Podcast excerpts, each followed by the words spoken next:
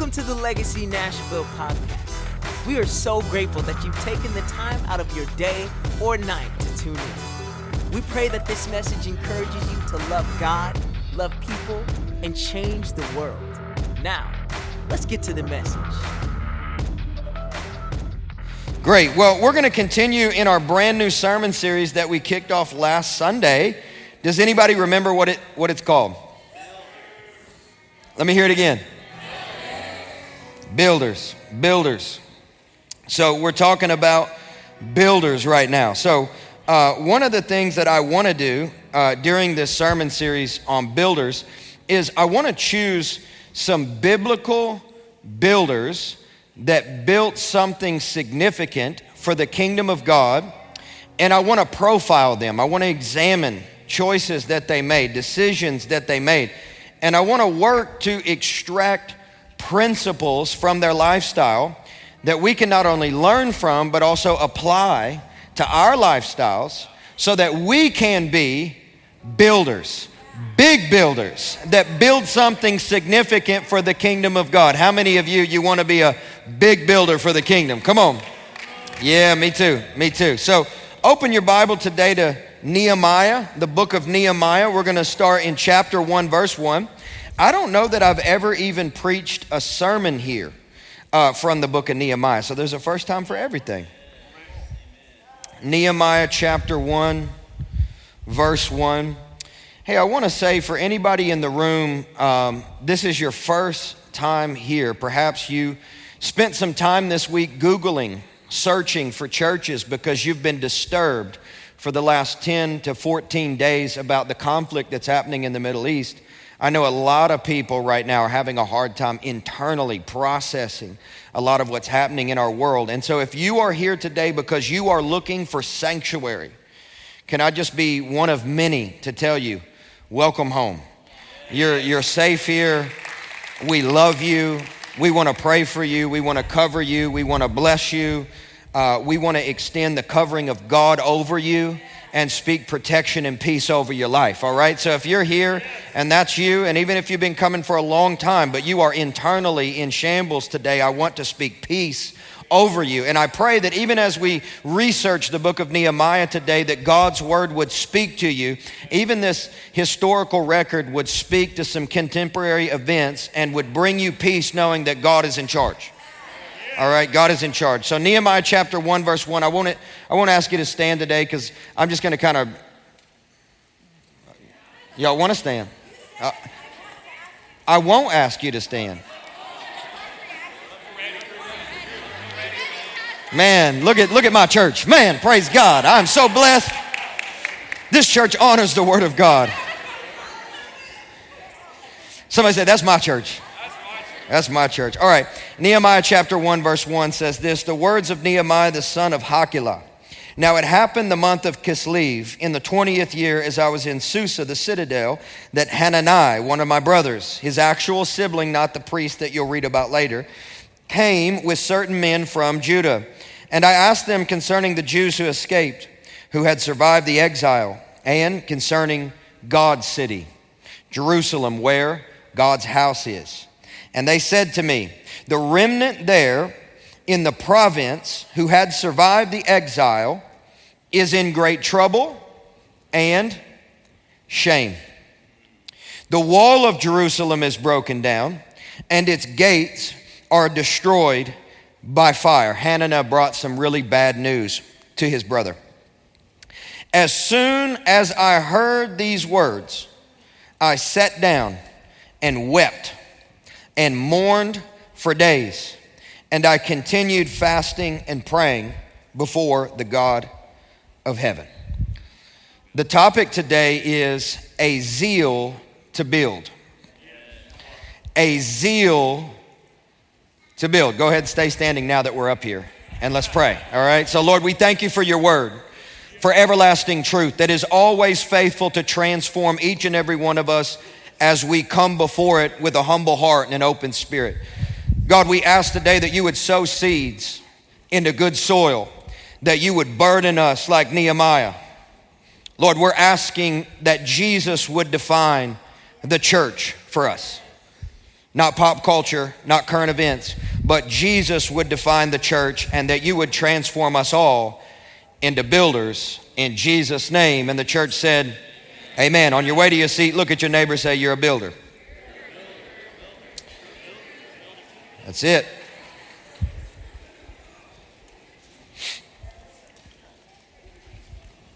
All right, let's go through some context of this passage of Scripture, the book of Nehemiah. Nehemiah, in this moment, is a Jew living in exile, and he's living in modern day Iran.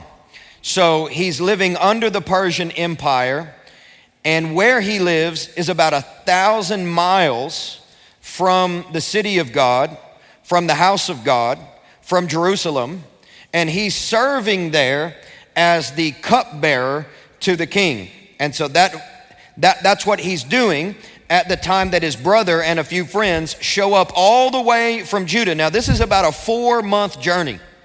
It's tough to make it any quicker, all right? It's a thousand miles. Back in the day, Hananiah, uh, and uh, some friends, they make that journey, thousand miles, four months away. They come all the way to where uh, Nehemiah is under the Persian Empire rule, and they bring him some tragic news. And they say, Nehemiah, our people, our families, they are surrounded by evil, and their names have been disgraced. The walls of the city, the city that you love, the city of God, they are broken down. And all of the gates that are there have been destroyed by fire. There is no protection for the people of God. We are in desperate need of builders. Now, Nehemiah's response expresses, I believe, the type of love that we all should have for the house of God. Whenever his love for his family and his love for God's city produces uh, this emotional response. The Bible says he can't even stand up anymore. He has to go and he has to sit. And as he sits down, he begins to weep. He continues and he mourns for days. It's not like just five minutes. He mourns for days like somebody has died. And truth be told, they probably had. So he's mourning, he's weeping, and he's praying. And he's not only praying, but he is also fasting. He says, I am burdened and I am grieved to the point of weeping, mourning, praying, and I'm not stopping at praying. I'm going to push away the plate and I am going to fast as I cry out to God for deliverance for God's people. That's where Nehemiah is at. That is love expressed for the house of God. Now, I don't know about you, but I've got family out of state. Anybody else got family out of state? They don't live here in Tennessee. Anybody got family that lives a thousand miles away? Right? You don't get to see them that often. Can you imagine having a brother or a sister, a sibling, come to you from all that way away and share with you news like Hananiah shared with Nehemiah that day. They come to you and they say, Our family is in really big trouble. Our name, our good family name has been disgraced. We, we have been shamed where we're from. Our houses, they're all burned down. And our hometown, where we grew up, has been completely destroyed. Let me ask you, how would you respond? I would assume that you would respond much like Nehemiah. You would probably sit down. You'd say, I don't want to stand right now hearing this tragic news. I, you would probably weep. You would probably mourn. You probably wouldn't get over it quickly. And you would probably pray and fast. I believe that. So let's continue on down the story now and see what happens. Nehemiah chapter 2, verse 1 through 5 says this in the month of Nisan, in the 20th year of King Art, I can never get this guy's name right. My wife knows. Art Zert, Zert. It just doesn't work for a Kentuckian. Art, Artaxerxes. Uh, King Art. King Art, that's his name for today. Uh, when wine was before him, I took up the wine and I gave it to the king. Remember, Nehemiah's job is to be the cupbearer to the king, so he has a very respected, influential position. Now, I had not been sad in his presence, Nehemiah says, and the king said to me, Why is your face sad, seeing that you are not sick? This is nothing but sadness of heart. King calls him out. And then I was very much afraid, Nehemiah says. I said to the king, Let the king live forever. Why should not my face be sad when the city, the place of my father's graves, lies in ruins and its gates have been destroyed by fire? And then the king said to me, Well, what are you requesting then? So I, I prayed to the God of heaven. Can you imagine how quick that prayer was? Listen, some of us need to get this. Some of the most powerful prayers are quick prayers. Some of the most powerful prayers in the Bible are short prayers. Some of the most effective prayers that we pray, we don't even pray out loud. He said, What are you requesting? So I prayed to the God of heaven, and I said to the king, If it pleases the king, and if your servant has found favor in your sight, that you send me to Judah, to the city of my father's graves, that I may rebuild it. Nehemiah is a builder. Nehemiah had taken some time off of work to mourn, to pray, to fast. But even after a little break, he still couldn't keep his composure bringing wine to the king. He was visibly heartbroken despite trying to remain professional. Can you imagine him? He's, you know, he's trying to do his job. You know, he's put oil on his head. He's wiped his face. He's, you know, presented himself well. But the king calls him out. He says, Oh no, this is nothing more than sadness of heart. What's going on with you? So after he's asked what's up, Nehemiah prays and he says, I want you to send me home because I've got an assignment on my life.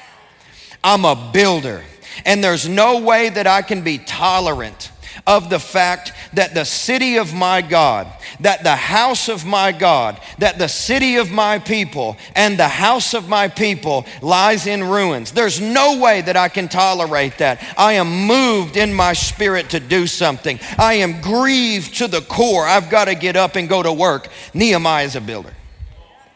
He says, It's time to build. I got to build. And here's where I want to build a parabolic storyline myself because I want you to consider some similarities here between Nehemiah and the city of God and where we are today and the house of God. Can we see Jerusalem, the city of God, similarly to the church, the house of God? Because we need to be able to do that in this story. Can we see the remnant people of Jerusalem, Nehemiah's family, similar to fellow believers in the church, our brothers and our sisters? Do we care what happens to our spiritual family? It's a really great question, modern Christians. Is our faith all about us or do we pray our Father? Do we care what happens to our spiritual family? Do we take it personally? Let me ask you another question. Do you care what happens to our spiritual home, our church? Do we take it personally? You know, if there's anything I've learned about builders, is that builders take it personally. Because they realize my work is a reflection of me. Builders take it personally. Now I'm reminded of Psalm chapter 69, verse 9, that says this For zeal for your house consumes me consumes me. Uh, I looked that word up in the Hebrew because I just find it fascinating. You know what it means? To be eaten up with. Zeal, passion, intense love. This is David writing this psalm, and he says, Zeal for my God's house eats me up on the inside. The intensity of the love and the passion that I have for the house of God is all consuming. It has possessed me. It eats me up. See, this was the very same word that was used in Hebrew to articulate Isaiah's experience whenever he said, There is a fire that has been shut up in my bones. I will not be silent. You may ask me to be quiet, but I cannot because there is a fire in me and it is eating me up. It is consuming me. This is what David is articulating as he talks about our God's house. He says, Zeal for your house has consumed me. And he goes on and he says, And the insults of those who insult you, well, they fall on me. You, you, you, got a younger sibling. I remember doing this as a kid. Like, hey, hey, hey, hey, hey, don't be talking bad about my little brother. You want to fight him, you're going to have to get through me first. You know what I'm talking about? See, David wasn't just a builder, David was also a protector. He said, You're going to insult my God? I consider you insulting me. You're going to insult my church? Uh oh. I consider that an insult to me personally. Why? Because I'm not just a member, I'm a builder. I'm not just a consumer, I'm a contributor.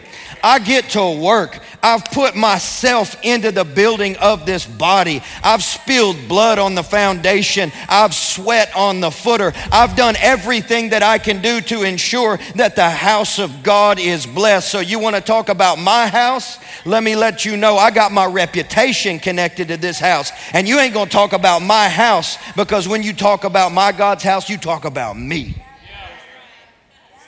Hey, where's that energy today? That's what I want to know.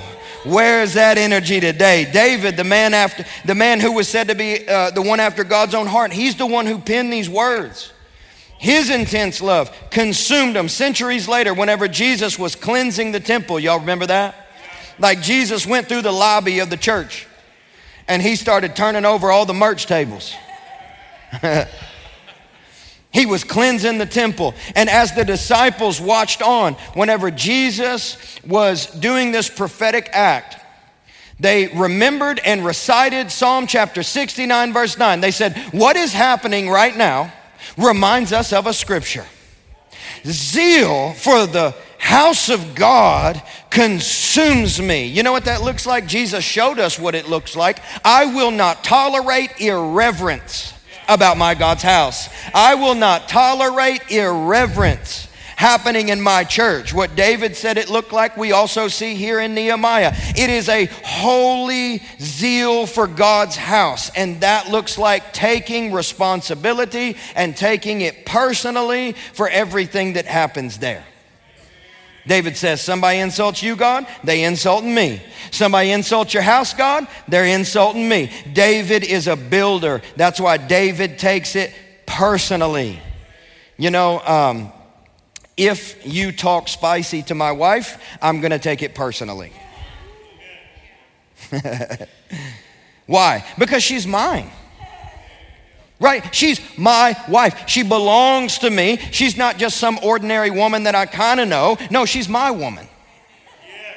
You see what I'm saying, right? She's part of me. I've taken responsibility for her because she's mine. Whatever happens to her and whatever is said about her, I'm going to take it personally. Right? I, Yeah, we, we, were in, we were in Florida a couple of years ago. I, I never told this story publicly because some people will judge me. But um, we, we had just come back from the beach and, and we were like, we had a hose, you know, it was like connected to the thing there next to the, where you just wash your feet off and stuff. And I'm washing all the kids, you know, we got three kids. And this dude comes by and yells at my three year old, move. I'm, I'm calculating here. I'm like, Pastor, on the local news. on vacation. I mean, I'm thinking it through deeply. And I'm having instant flashbacks to my life pre Jesus. I'm like, this kid's gonna die today. I mean, it was, cl- it was close. And I said, hey, chill.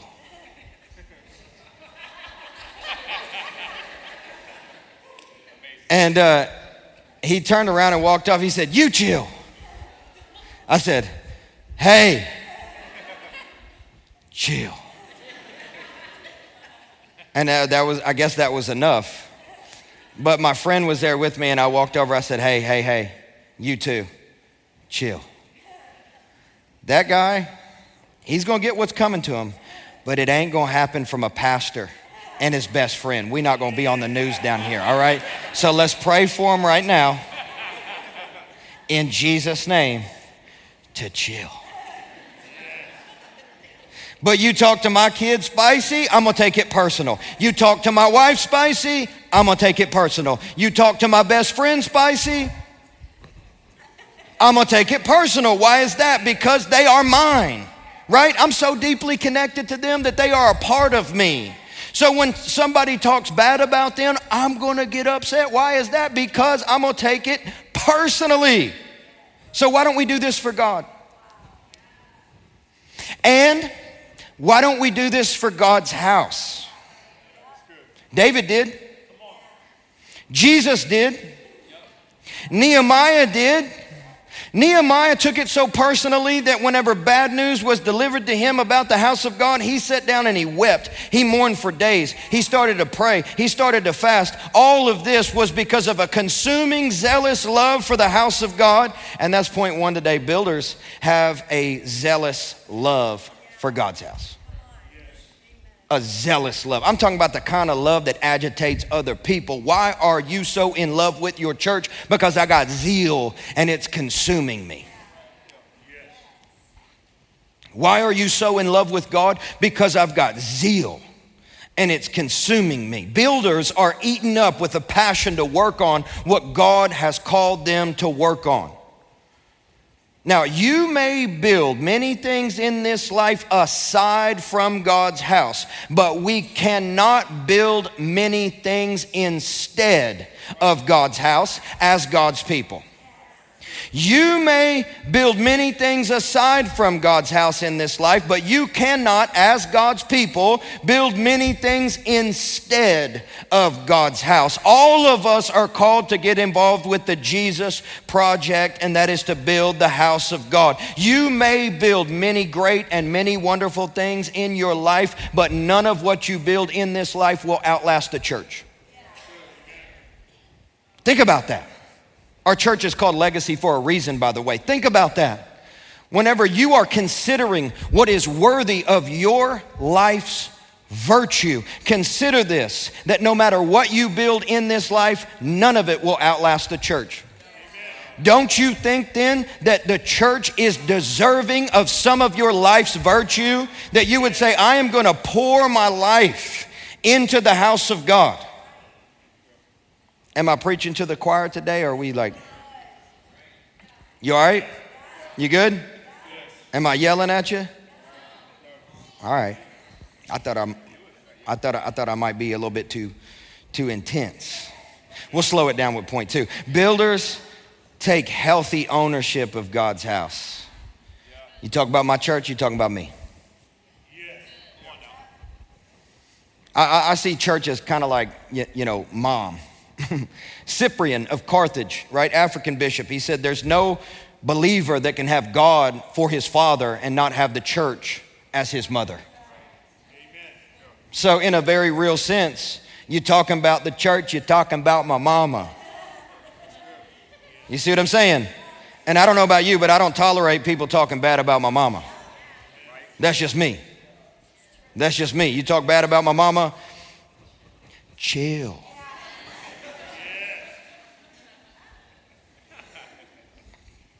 I'm saved, but I will throw hands. I'm telling you right now. Nehemiah was so deeply affected by Hananiah's news that he didn't stay in a state of defeat and then do nothing. What did he do? He got up and he said, I'm gonna get to work. I'm sad by the news. I'm heartbroken by the news, but I'm not gonna stay in a state of defeat. I'm not going to listen to all the bad news about church and decide that it's done for. No, no, I'm going to get up and I'm going to do something about it. I'm going to build, I'm going to get to work. Also, Nehemiah did not assume that it was somebody else's problem to fix. He didn't say, Oh, what a bummer. I heard that bad news about the church. Somebody ought to do something about that. No, no, no. He took it personal. He said, No, I'm going to fix it. I'm going to go to work because I'm a builder. Also, Nehemiah did not pile on with the shame that the people were already incurring. He didn't take the opportunity to add disgrace to God's city or God's house. He said, No, I'm a work, I'm a builder. See, when builders choose to take ownership, they do three things. Number one, they take action. Number two, they take responsibility. And number three, they take on God's heart for God's house. I know a lot of people who are willing to work, but I also know a lot of people who have a deformed perspective on the house of God. And that's because bad news about church and about church leaders comes to us all.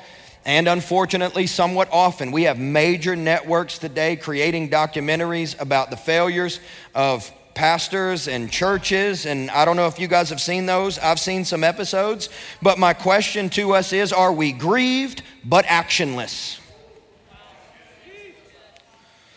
Do we outsource our responsibility to help the body of Christ, or do we say things like, well, that's not my job, that belongs to the pastors? Do we have a deformed perspective on the church of Jesus because of our own hurt? Look, I get it. There's a lot of people today that are suffering from quote unquote church hurt, and I do not make light of it. But if you have stayed stuck in that state for years, my question to you is when do you forgive? When do you forgive? Because if a Christian is anything, a Christian is a forgiver. Our entire faith is defined by a single moment of Jesus being hung up high and stretched out wide on a cross. And what did he say? Forgive them because they know not what they do. If you are in here today and you just decided to try our church out as like the last line of churches that you were willing to visit because you have been so hurt by the body, by the church, by a pastor, can I plead with you today to become a forgiver? Take upon the mantle of your Savior, King Jesus, and say, They did not know what they are doing, but I will forgive them anyway. Because you are called to be a builder. And it's hard to build when you're stuck in bitterness. So we can't stay there.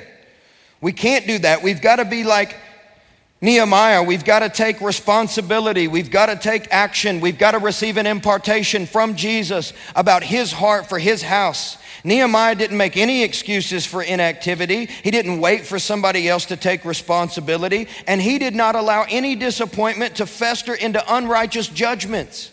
He said, No, no, I'm a builder. I've got to get to work. It's time to build.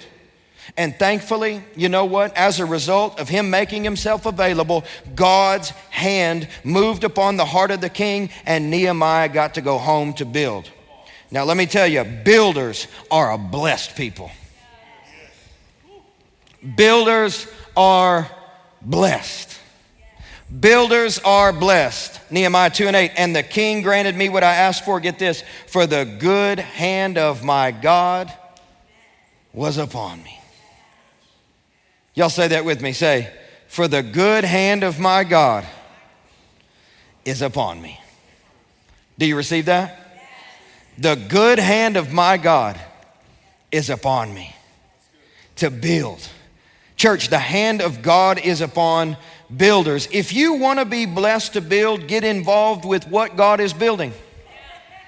Let me say it again. If you want to be blessed to build, get involved with what God is building. I know that so many people ask God to bless what they want to build, and they should because we are all equally dependent upon God's blessing. That's true. But rather than only asking God to bless what you're building, why not get involved with what He's building? Because you already know it's blessed. And you know that because the Bible tells you so in Matthew chapter 16, verse 8. Whenever Jesus prophesied and promised, I will build my church and the gates of hell shall not prevail against it. Guess what? Jesus is still building his church. And guess what? The gates of hell have yet to prevail against it. It doesn't matter how much persecution, it doesn't matter politics, it doesn't matter what King Art says or any other king. He who sits in the heavens laughs. Jesus is building his church, and God is in the business of blessing builders, especially builders that will build what he's building. You know, one of the things about great builders is they don't care who gets the credit. Doesn't matter. Doesn't matter. I'm not saying we can't have a portfolio or anything like that, but I don't know if you've ever taken a tour, like in Chicago, for instance. They have a little river tour. You guys ever been on that thing? And, and, and, and, you, and you ride through, and they point out all of these big buildings. They're like this is a big building, right? It's monumental, it's very impressive. And you know what's interesting to me as they point out the different architectural structures is they never credit the builder but the architect. Think about this. They never talk about the building company that erected that structure. Who they talk about is who designed it. They say, this person built it. You know, can you imagine? Got do I have any architects in here? Okay, nobody. Well, somebody's dad is an architect. I love that. Uh, I thought I wanted to be an architect as a kid, and then I realized how much math was involved, and I said, I quit. Not much of a mathematician, you know. Don't really enjoy that so much. But, you know, when, you, when you see buildings that are built, you know, you'll see they give all the credit to the architect, right? Not the builder. So we've got to be builders that give all the credit to the architect. Look, I may build this part, you may build that part. It doesn't matter who does what. All I know is I'm building according to a design. And my responsibility is not to get so creative and inventive that I start doing whatever I feel like doing on that particular day because I've got a blueprint that I'm responsible for building in accordance to. And if I build off of the blueprint, guess what happens to all of my work? It gets destroyed. Woo, it got quiet, didn't it? It gets destroyed. And that's what the Apostle Paul talks about in the New Testament. He said, There's coming a day of judgment. And whenever fire shows up, we're going to learn what kind of materials that you've been building with. Are you building with materials that were given to you by men and pop culture? Or are you building with everlasting materials that come to you from the kingdom of God? Are you building something that's going to outlast you? Or are you building something just for you? Because here's what God's people are called to do they're called to be builders. Isaiah 58 12. Your people, everybody say, That's me will rebuild the ancient ruins. They'll raise up the age old foundations. You will be called a repairer of broken walls, a restorer of streets with dwellings. That's who we are. That's who the people of God are. We are builders. You know why? Because our God is a builder. On the other hand, the devil is nothing more than a destroyer. In hell, it is always demo day. John 10 10, the thief's purpose, who's that? The devil is to steal, is to kill and what else? Destroy, to demolish. It's always demo day in hell. On the other hand, in heaven, they always building. I go to prepare a place for you. I tell you the truth. In my father's house, we've been building. There are many mansions up there. You see what I'm saying? Heaven blesses builders. Where on the other hand, hell is threatened by builders. This is why whenever Jesus says, I'm gonna build my church, he also says, hey, by the way, the gates of hell are not gonna prevail against it. Because he knows when you start building with me, you will be opposed by hell. When you start building according to my bl- blueprint, you better get ready, get ready, get ready because hell is going to oppose you. And that's what we see in verse 9. He says, Then I came to the governors of the province beyond the river. I gave them the letters. Now the king had sent me with officers, army, horsemen, but then their Sanballat. Sanballat, chill. The Horonite and Tobiah the Ammonite, they heard this, and what did they do? It displeased them greatly. Why is that? Because someone had come to build for the welfare of the city. Hell hates builders, especially builders that build to bless other people. When you start building for the welfare of other people, hell will oppose you. Jesus knew that, which is why he promised that. On the other hand, if all you build is all about you, the enemy may not mind as much. Because hell would prefer you to stay selfish, not be generous. But when you step in and you step out to bless other people, you can bet the enemy is going to resist you. And that's why point three is this builders are prepared to fight for God's house. You don't expect it to be easy. You know, a sacrifice is required, which is in verse 11.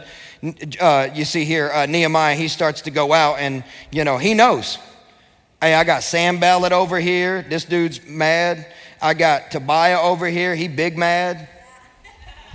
They're all threatened. They all don't want me to build, but I'm here on assignment. So he goes out, verse 11. So I went to Jerusalem. I'm there three days. I arose in the night, and a few of, men, few of the men with me. See, he's going in undercover. And I told nobody what God had put into my heart to do for Jerusalem.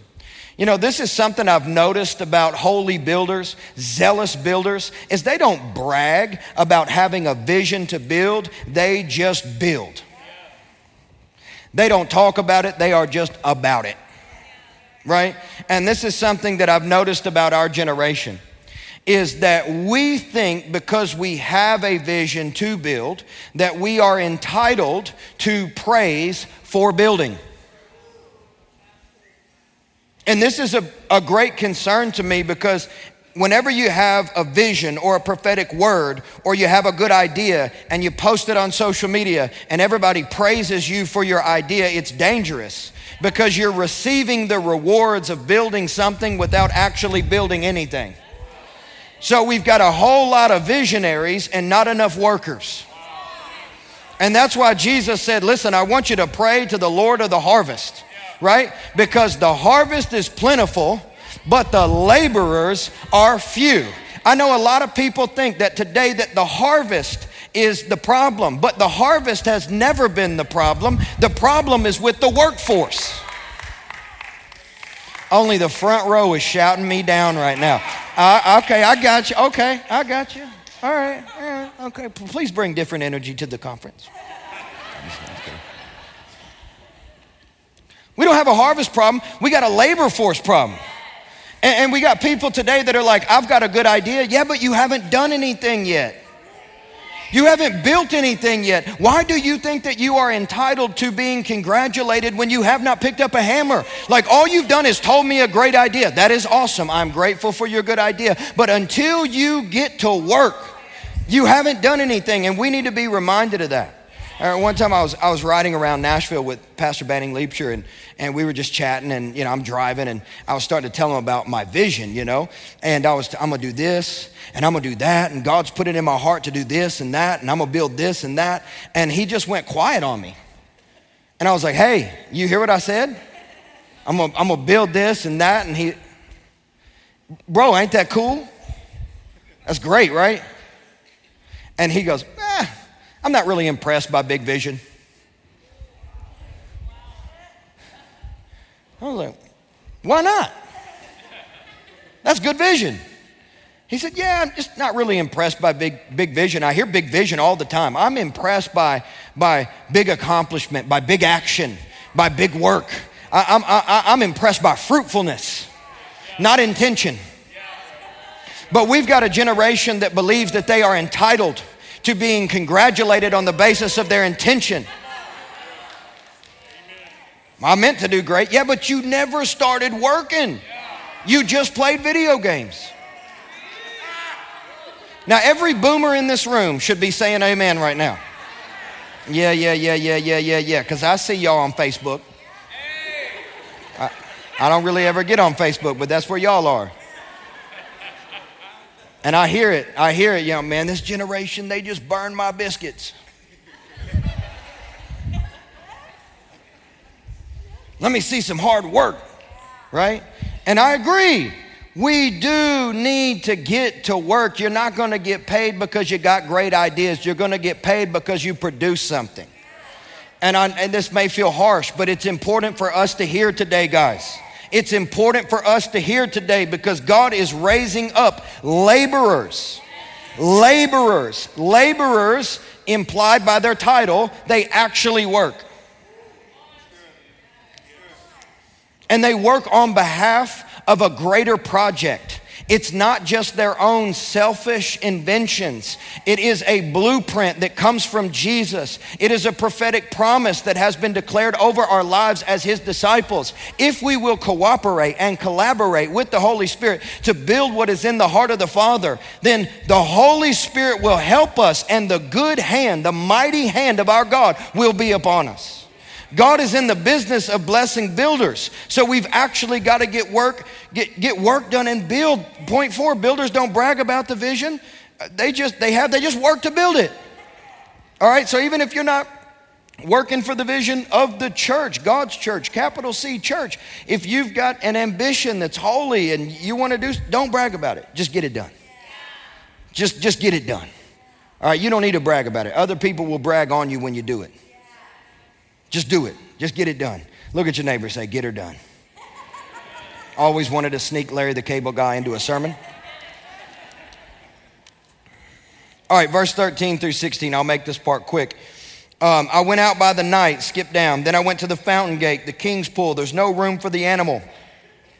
Uh, then I went up by night to the valley and I inspected the wall. I turned back and entered the valley gate, so I returned. So you see what's happening here is that the first thing that Nehemiah does before he begins building is he starts inspecting.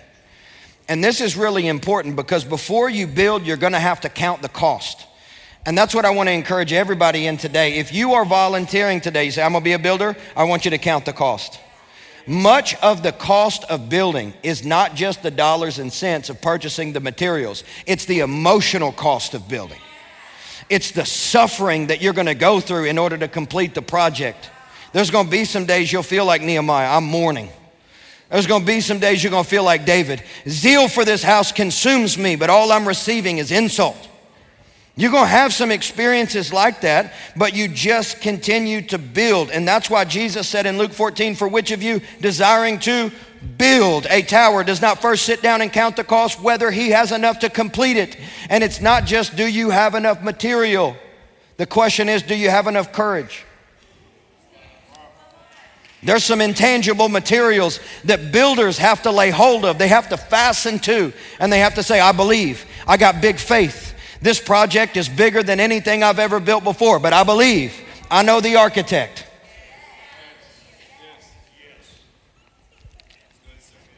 This is who we are. We are builders. That's point five. Great builders always begin by counting the cost. Don't worry, I've only got six points. Verse 18 And I told them of the hand of my God that had been upon me for good and also of the words that the king had spoken to me. And they said, Let us rise up and build. And this is what I pray prophetically takes place in all of us today. As a house, as a church, as a spiritual family, I pray that each and every one of us in our hearts would have this same sentiment. Let us rise up and build. Let us, you know, you, you just kind of like, it's like the end of the, remember the Titans just a motivational speech from coach. You know, it's like that slow clap. It's like a halftime speech. Let us rise up and build. Let us encourage one another with these words. Let us rise up and build. So, what they do? They strengthened their hands for the good work. And this is the final step. If you're going to be a builder, you've got to go all in. You can't just observe. You got to get to work. You got to rise up, as they said. You've got to strengthen your hands for the good work, and you've got to build. You know what I love about this scripture is that it tells us to build according to the blueprint of God is a certain type of work. And you know what type of work that is? It is a good work. Building up the house of God, church, is good work.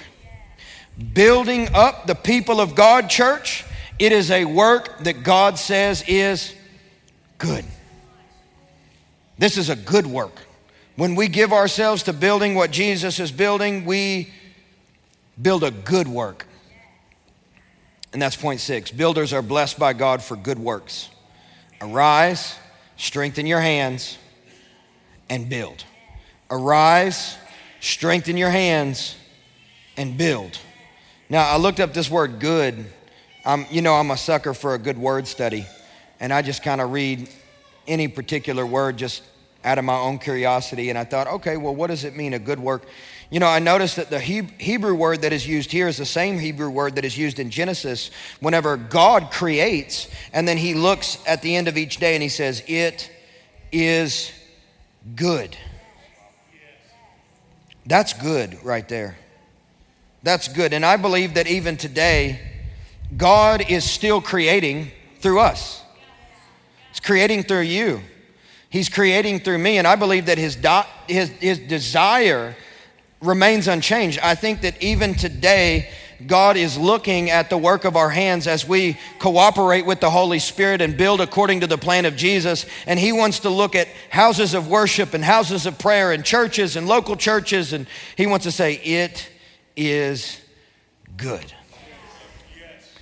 And that's what I'm praying that God would say over our church.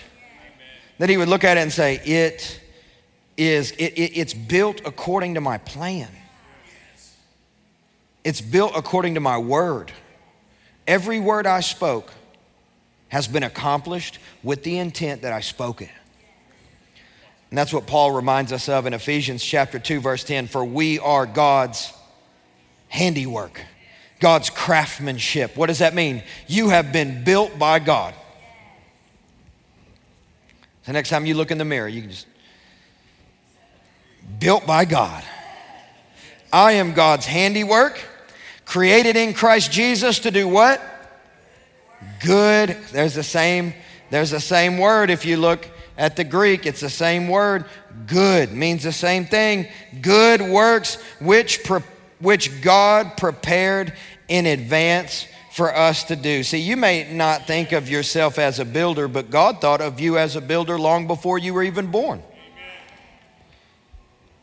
So you cannot say you're not a builder because God declared you were one before you were born. You are a builder. God has prepared you in advance for good works. You are called to be a builder. So I encourage you today in the name of Jesus to arise, to strengthen your hands, and to build. Let's stand up. We're going to pray.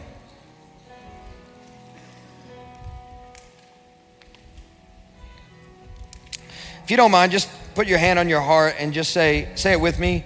I receive your charge to build. Strengthen my hands for the good work. And give me the definition of the local church that Jesus has in his heart. Put it in this heart. Amen. Father, we thank you for being so kind to us, so good to us. Thank you, God, for allowing us the privilege, the opportunity to work on what you're working on. We receive the good work and the charge to arise, and we commit today to arising and building and doing all that you've called us to do. Lord, we know that you are with us in all of our endeavors. You've blessed us to build in every way. And I bless everything that everybody's building in this room, from businesses to careers to families to entrepreneurship to projects, whether they're practical or spiritual. I bless you to build. I bless everything you touch. And I declare in Jesus' name, may it all turn to gold. But may we not be found simply building what is ours. May we be found building as well what is God's. In Jesus' name we pray. And the church said, Amen and amen. Can we bless the Lord together? Thank you, Jesus. You're tuning into the Legacy Nashville podcast. If you'd like to support the ministry, you can do so at legacynashville.org forward slash give. If you're listening on iTunes, log into the store and give us a good rating and review. This helps our podcast reach new people with the good news of Jesus Christ. Until next week, love God, love people, and go change the world.